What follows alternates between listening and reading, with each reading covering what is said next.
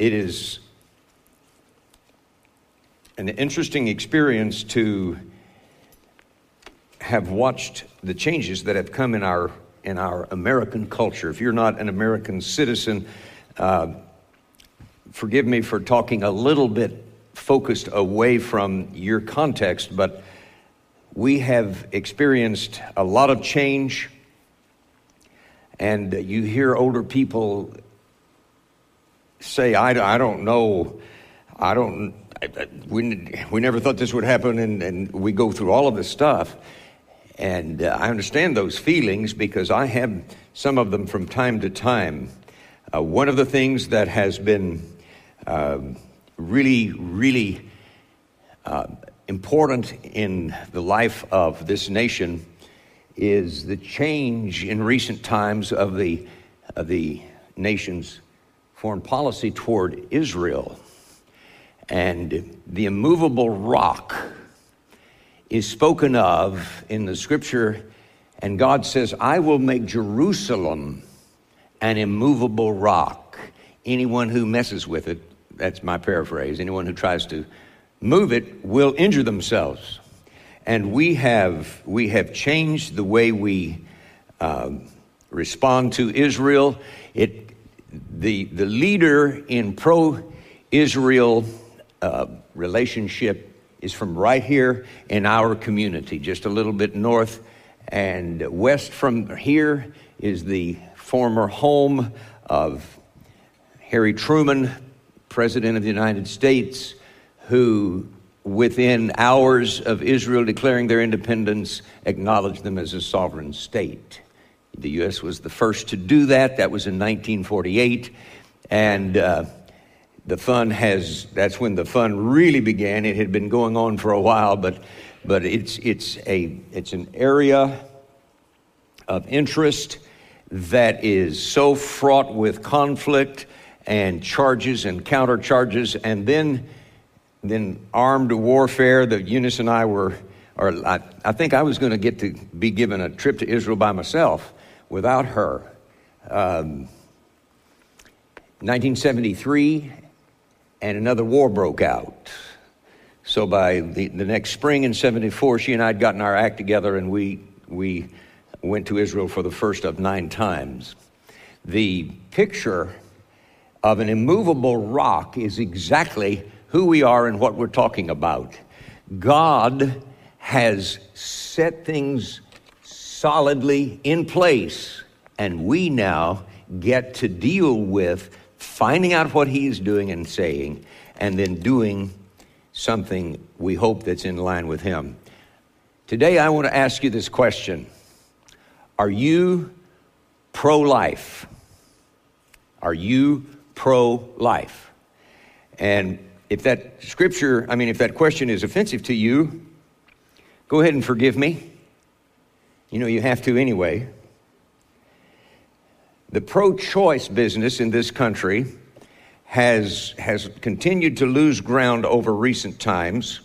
Um, there was a poll that was started and um, has been conducted annually since 1996. Um, in 1996, 56% of Americans said they were pro choice. That number has fallen um, to 41%, and it was 47% just a year ago. So we're at an all time low for those who just want no holds barred abortion. Um, and in the meantime, half of us in America call ourselves pro life. That's up from 45% just last year. Only one third of us called ourselves pro life in 1996. So, um, the president of Americans United for Life said a growing number of Americans are uneasy with the unfettered, underregulated, and unsavory abortion industry as it exists today. And uh, Darla North, who is the head of the Assemblies of God National Women's Department, said, we are encouraged by the progress reported in the number of Americans realizing that abortion practices are so life debasing. As women begin ministering to each other in the local church, we hope to see more women and the unborn protected from the threat of abortion as well. Uh, there continues to be the fact of um, abortion stuff in the news because efforts have been made in, in the congressional arm of government to defund Planned Parenthood and investigate their financial practices and so forth. A lot of stuff going on there. And so I just wanted to point that out to you. I want to ask you again are you pro life? And I, you don't have to respond, nor are we going to have you um, um, send a text message to so that we can get an immediate response from you. I think that's really cool when we do that. But I didn't set that up because here's what I want to do. I want to say, first of all, God said, Let us make man in our image, our likeness. Let them rule over the fish of the sea, the birds of the air, and over the livestock, over all the earth, and over all the creatures that move along the ground. So, God created man in his own image. In the image of God, he created him, male and female, he created them. By the way, did you ever wonder in evolution how we got male and female? Got to think about that. Uh, however, if God created us, it's very simple. He created male and female. And when he did that, it was in his own image, and he said to mankind, Genesis 1:28, be fruitful and increase in number. And then, after sin just really messed up the earth and God cleansed it, He washed it, if you will, with water. When Noah and his sons emerged from the ark, and it's told about in Genesis, the ninth chapter, the first verse, he told Noah, Be fruitful and increase in number. So, there is, it is important to be replicating the image of God in godly offspring. One of the, one of the questions that often arises in the, the question about abortion is Is there life at conception? Life at conception, or is it after the first third, second third, or at birth? When, when is this, this uh, being or whatever's growing in mommy's tummy, when is it alive? I've gotten two or three uh, emails that have a, a, little drawing of, of a one cell as it might appear in a in a the stone and uh, as a remains. And we went to Mars, and if, if we had found any kind of a mark that looked a little bit like life, that would have been life. And that is juxtaposed to the embryo that's brand new, just fertilized egg. Is that life? This is life. This is life. Even if it's dead, and if it's a fossil in a rock, it's life. But we're not so sure about this. Did you follow that? Okay. If you didn't ask me after church, because it's kind of an, an interesting little uh, slap up beside the head.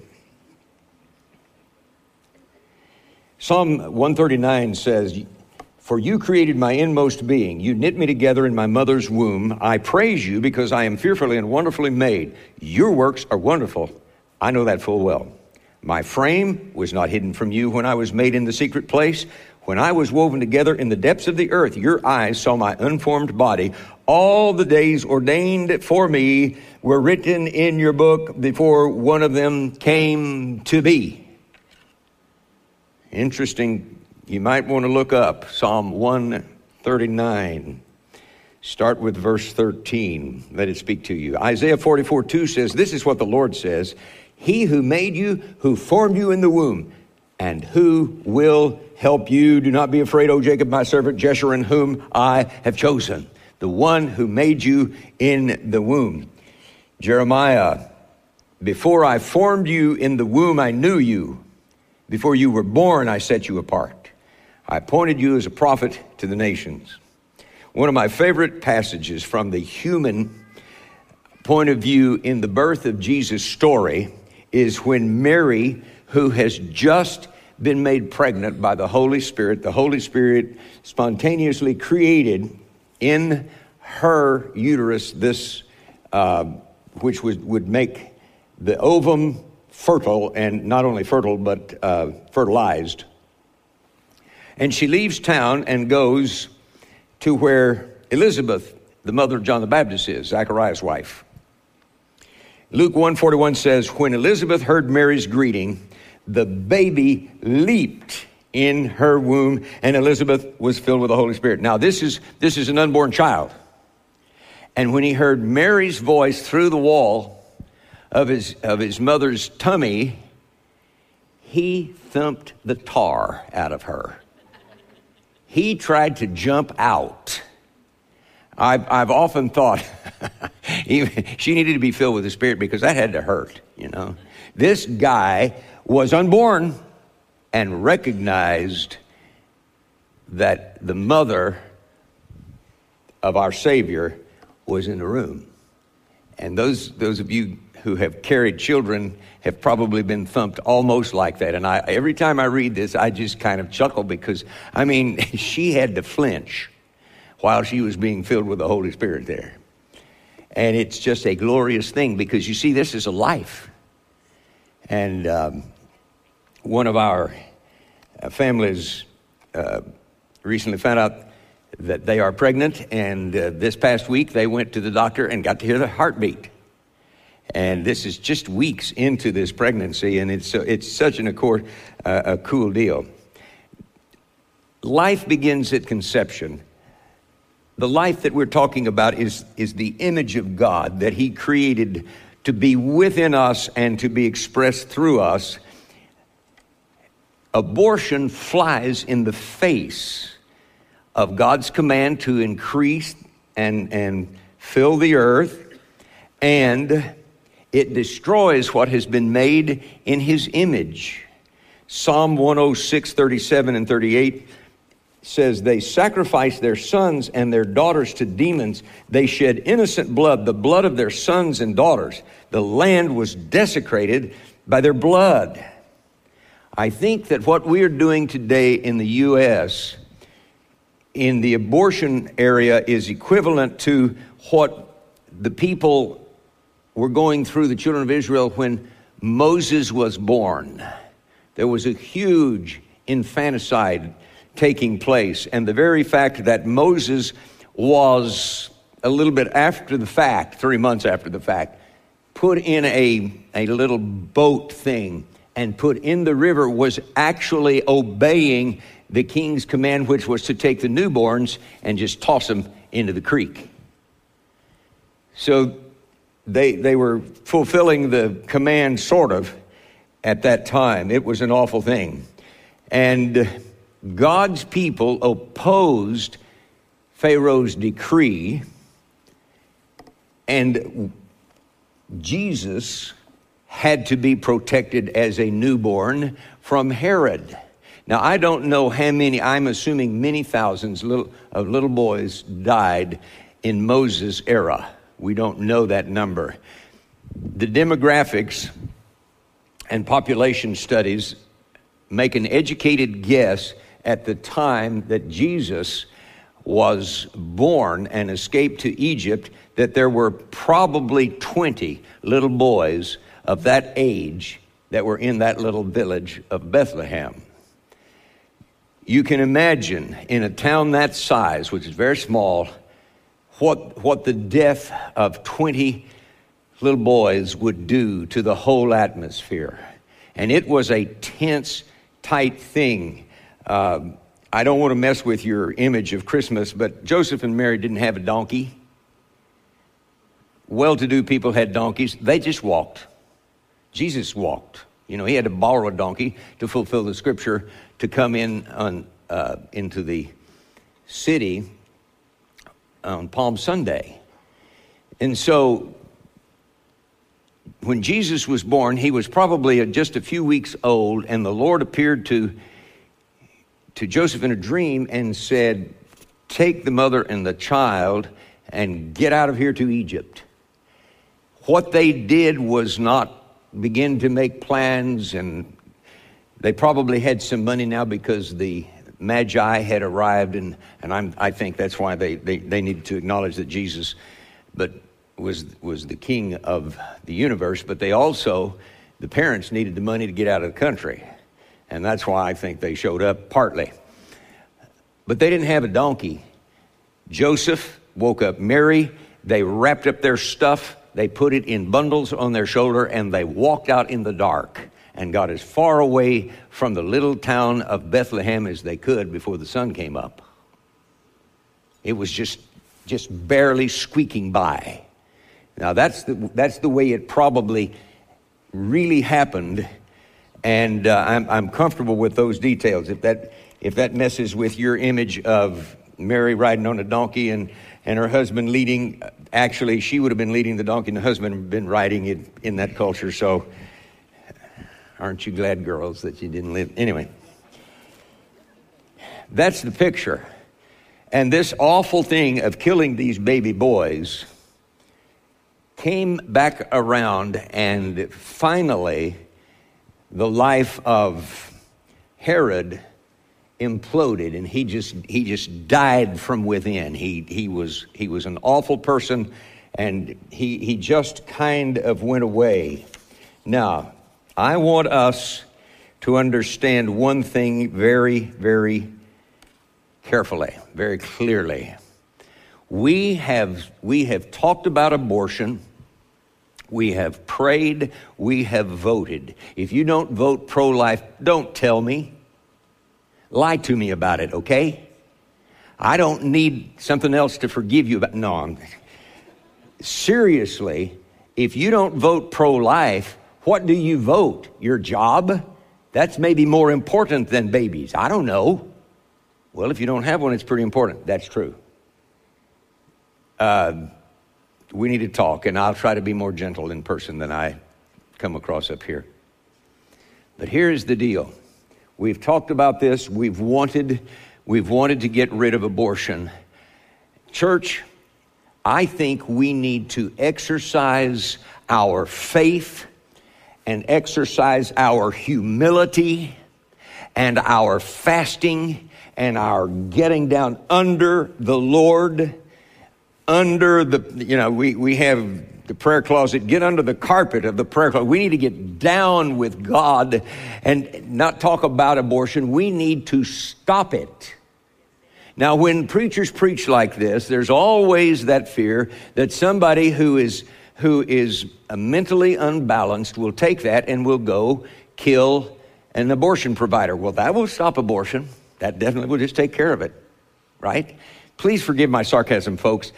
We don't have any power outside of the prayer closet. Do not slap a picket on an abortion clinic, they'll take you to jail. I've got friends who have spent time in jail over that very issue. And I, I, have thought so many times, what if they had called prayer meetings every time they wanted to go down to uh, Planned Parenthood or wherever they wanted to hang out and, and do their praying out public? Why didn't we pray here? Why didn't we stay under cover? And I think we could have, have beaten this thing before now. However, it looks to me like the church is mature enough in the United States to understand that it is not by might and it's not by power, but it's by my spirit. And we have the power to change this. And I ask you, first of all, just vote pro life. Nobody, unless you have really weird uh, things in what you think is works in, in civic arenas, uh, you need, I need to argue with you about that too. Uh, nobody is running on your platform. You know, I'm a, I'm a small government, free market man and I would be considered extremely right wing because I think the government ought to be smaller than we've had in a long time. And so now you know how radical I really am on that. Only that doesn't make any difference. It doesn't have anything to do with anything. What matters is, are we living right? Are we right with God? Are we right with man? And I'm calling you on this area, on this thing. Don't, don't slap a picket. That's not scriptural. It is not out of the Word of God that we said, we will demonstrate that. That's what the world does. That's why we were praying against Friday in Amman, Jordan. The forces of darkness. Don't do their stuff, our stuff, their way. Never, ever. I, I, am the guy that never could get on board with the moral majority. And some of you are old enough to know what that meant. And it always was scary to me because I know what happens to us when we get power. The same thing that happens to everyone. Power corrupts. The only power that is safe is the power in the kingdom of God because we get there by digging a hole and going down lower than we've ever been in humility. Do you understand me? We must not grasp power. Doesn't it sound good? We can change it. We can stop abortion. Man, I love the way that sounds. Yeah, but you don't want to do it the way you have to do it. First of all, you have to vote right. And that's not first of all. One of the things is you have to vote right. First of all, the first thing is you have to meet God and die to self. We sang about it this morning. Die to myself live to the Spirit. Church, this is the era, this is the hour when we can change things because we now we've tried all this other stuff. We've and I and I honor my Catholic friends who wanted to stop abortion and they got funky laws all over the country now that you can't even look harshly toward an abortion clinic without getting carried away almost. But we had no business being there in the first place. That's not the problem. The problem is selfishness. It's the human heart. And the only way that can be changed is through fasting and prayer and humility. You know that the sixth chapter of Ephesians talks about the armor of God. The armor of God. Boy, we like that. Bless God, give me that sword. I'll go hurt somebody.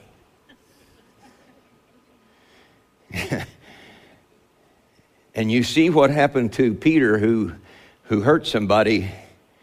When Jesus was being arrested, he got a rebuke. You live by that thing, you'll die by that thing. Put it away. Wow. Keep your pistol in its holster, honey. That's not the way we change laws. In this country, we change them in the ballot box, it, it will show up in the ballot box, but the ballot box will be changed in the prayer closet. Now, there's another thing I've got to say because a number of you have, have either had an abortion, have fathered a, a, a child that was aborted, or you've had family members who have had abortions.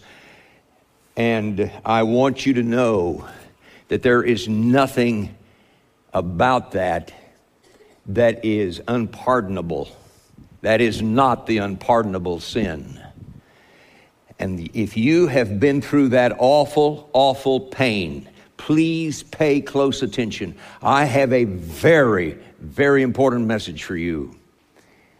God deals with, the, with that sin. If you're willing to call it a sin, that's all He forgives. If it's not a sin, I don't know what you're going to do. But if that was a sin,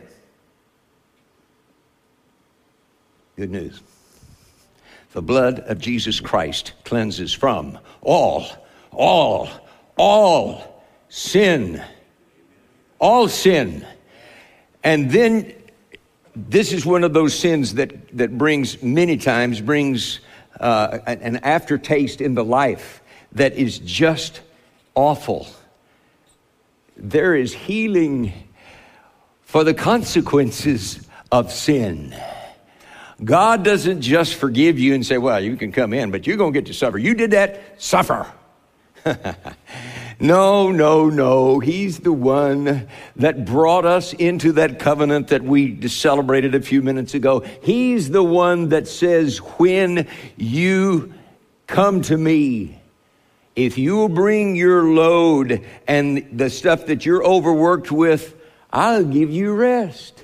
You can carry my load because it's light, and you can get in the yoke with me, and when you can't pull it, I'll see that it goes. That's our Savior. And whatever your history, whatever your background, accept forgiveness. We have in this congregation uh, a couple, their name is Byers, uh, Mindy and Craig. They are part of a ministry that ministers healing to people who have who have been injured by abortion. And it's, this congregation supports it. It's one of the most wonderful things to see people with that cloud gone.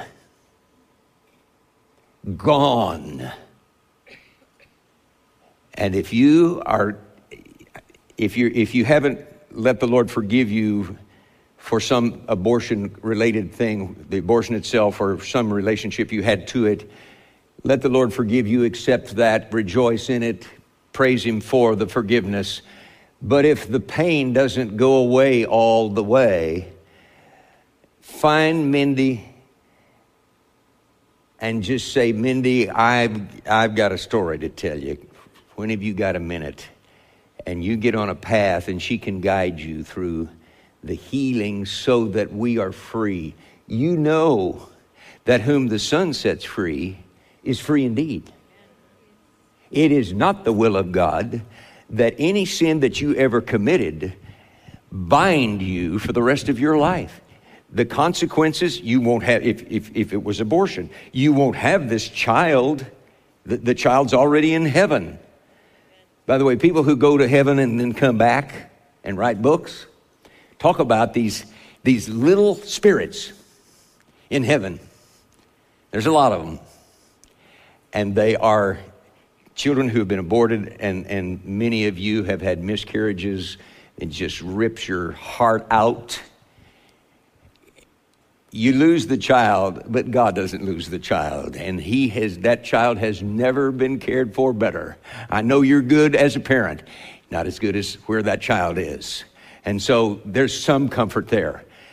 But if you had an abortion, you, you live with the fact that you do not have this child. And, and I, you know, the Lord's not going to change that, but He's going to heal it. He's going to make it so that that's not what you think about every hour, on the hour, every day of your life. He heals and He brings comfort. He is so good and the awful rebellion and fear and unbelief that you were in when you experienced that, he just puts his arm around you and says, Come on and let's just rest a while. And he will heal you and you'll be okay. It is unbelievable how glorious this promise is. And so I don't want you to get under, if, if you've had an abortion and haven't called it a sin, I hope you feel terrible till you deal with it in the presence of God the way He deals with sin, and then you go toward healing. May God bless you in that is, is what we're crying for. Now, back to the armor of God, sixth chapter of Ephesians. Helmet of salvation, breastplate of righteousness, feet shod with the preparation of the gospel of peace, belt of truth holds the whole thing together. And we have uh, shield of faith, and this is all sort of defensive. And then those of us who are right hand have in this hand sword of the Spirit, which is the Word of God. And so, boy, that you know that appeals to us who are who think we're tough and we're sort of macho and you know, watch what you say to me, I'll hurt you. When that wraps up that whole deal in, in Ephesians 6, it says, it says, and pray on all occasions. Pray for everybody. And uh, then it says, pray for me, Paul's writing. Five times, five times he says, pray in two verses. That's what we do, folks. That's the main operation of the whole armor of God. Now, there are times when we have to take a stand, there are times in prayer and so forth. You see, we, I, I keep, we have these freedoms where we can still sort of have uh, First Amendment rights to say what we want to say. So we, when I, I, I worry that when I say we take a stand, that, that means we're going to shoot our mouth off in public somewhere. No, no, no. In the kingdom of God, take our stand means we go into prayer and we say, I'm not getting up from here until something changes. That's taking a stand, flat on your belly. One of my favorite teachers talked about nailing your belly button to the floor. That's taking the stand. That's where Satan says, Oh my goodness, let's see if we can get him up from there. see, that's the real deal. And it is to that that I call you, young people, you can play games with your head play games with each other as far as who you are and what you are. If you want to be the real deal in the kingdom of God, learn to nail your belly button to the floor. And of course, the posture is irrelevant. But the attitude, I will stay here until the victory comes. I'm not moving. I'm not moving. If you're not walking with the Lord today, this God that forgives the sin of abortion forgives every sin you've ever committed. He took all of those sins and gathered them up. And like Jesus did the righteous thing of keeping the law after he had done that, here comes the Father the night before he died. And he had gathered all the sins that had ever been committed and ever would be committed, including mine, including yours. And he put them in Jesus, and Jesus drank that cup. It nearly killed him. He sweat blood, so much pressure that the, the capillaries actually ruptured in his sweat glands, and he sweat blood. And the scripture says that angels came and served him. They gave him enough strength so he could get through the night because he wasn't supposed to die until three the next afternoon.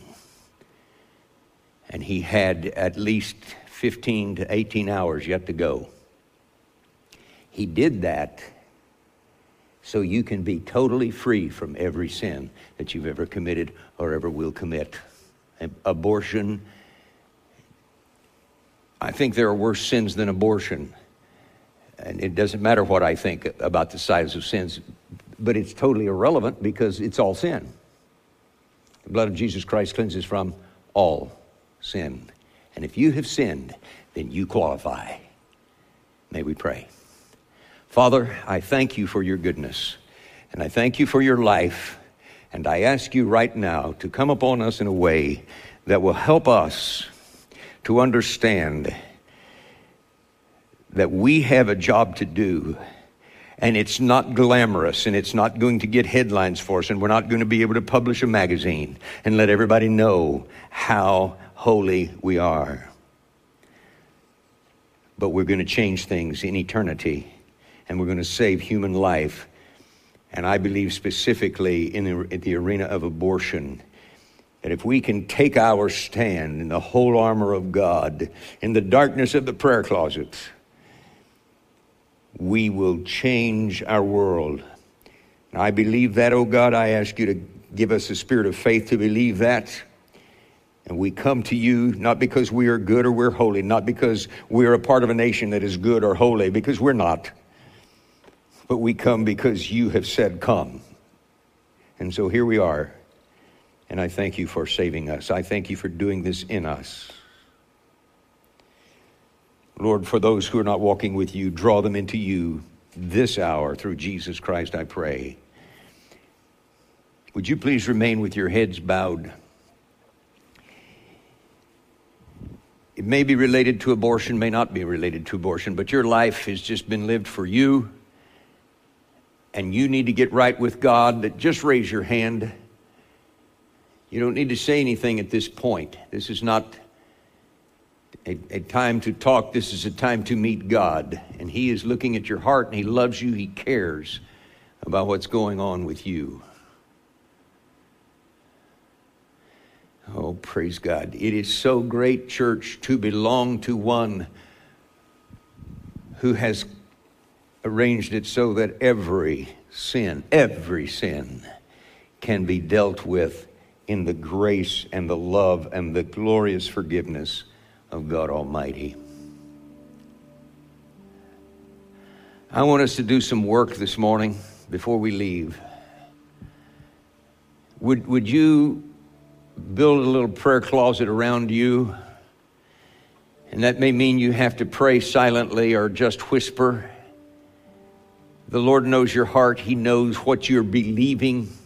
If you believe that God will use you to turn back the death and destruction that's related to abortion and all of the and, and, I'm talking about, of course, the, the little lives that are lost through abortion, and then all of the awful fallout in the the mother of the child and the father so many times they know about it. And the the grandparents of the child or whoever is connected if if you believe God heals and changes things and will push back death push back the spirit of death if you believe that I want you to ask God to help you to become one whose head is down and whose heart is up toward the Lord. And every day we make this a part of who we are and what we do as a people. And we can change our world.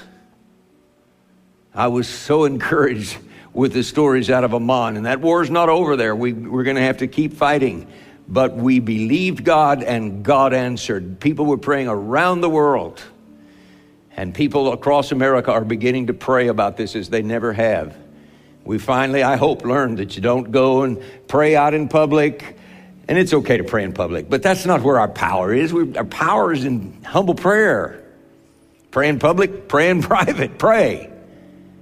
Mostly. And if that's who you are and you're a part of that deal, I want you to ask the Lord right now where you sit. I'm not going to ask you to come forward make a consecration to God. God, I give you myself. Please put it on my mind, put it on my heart so that I can't I can't forget it, so that I have to get up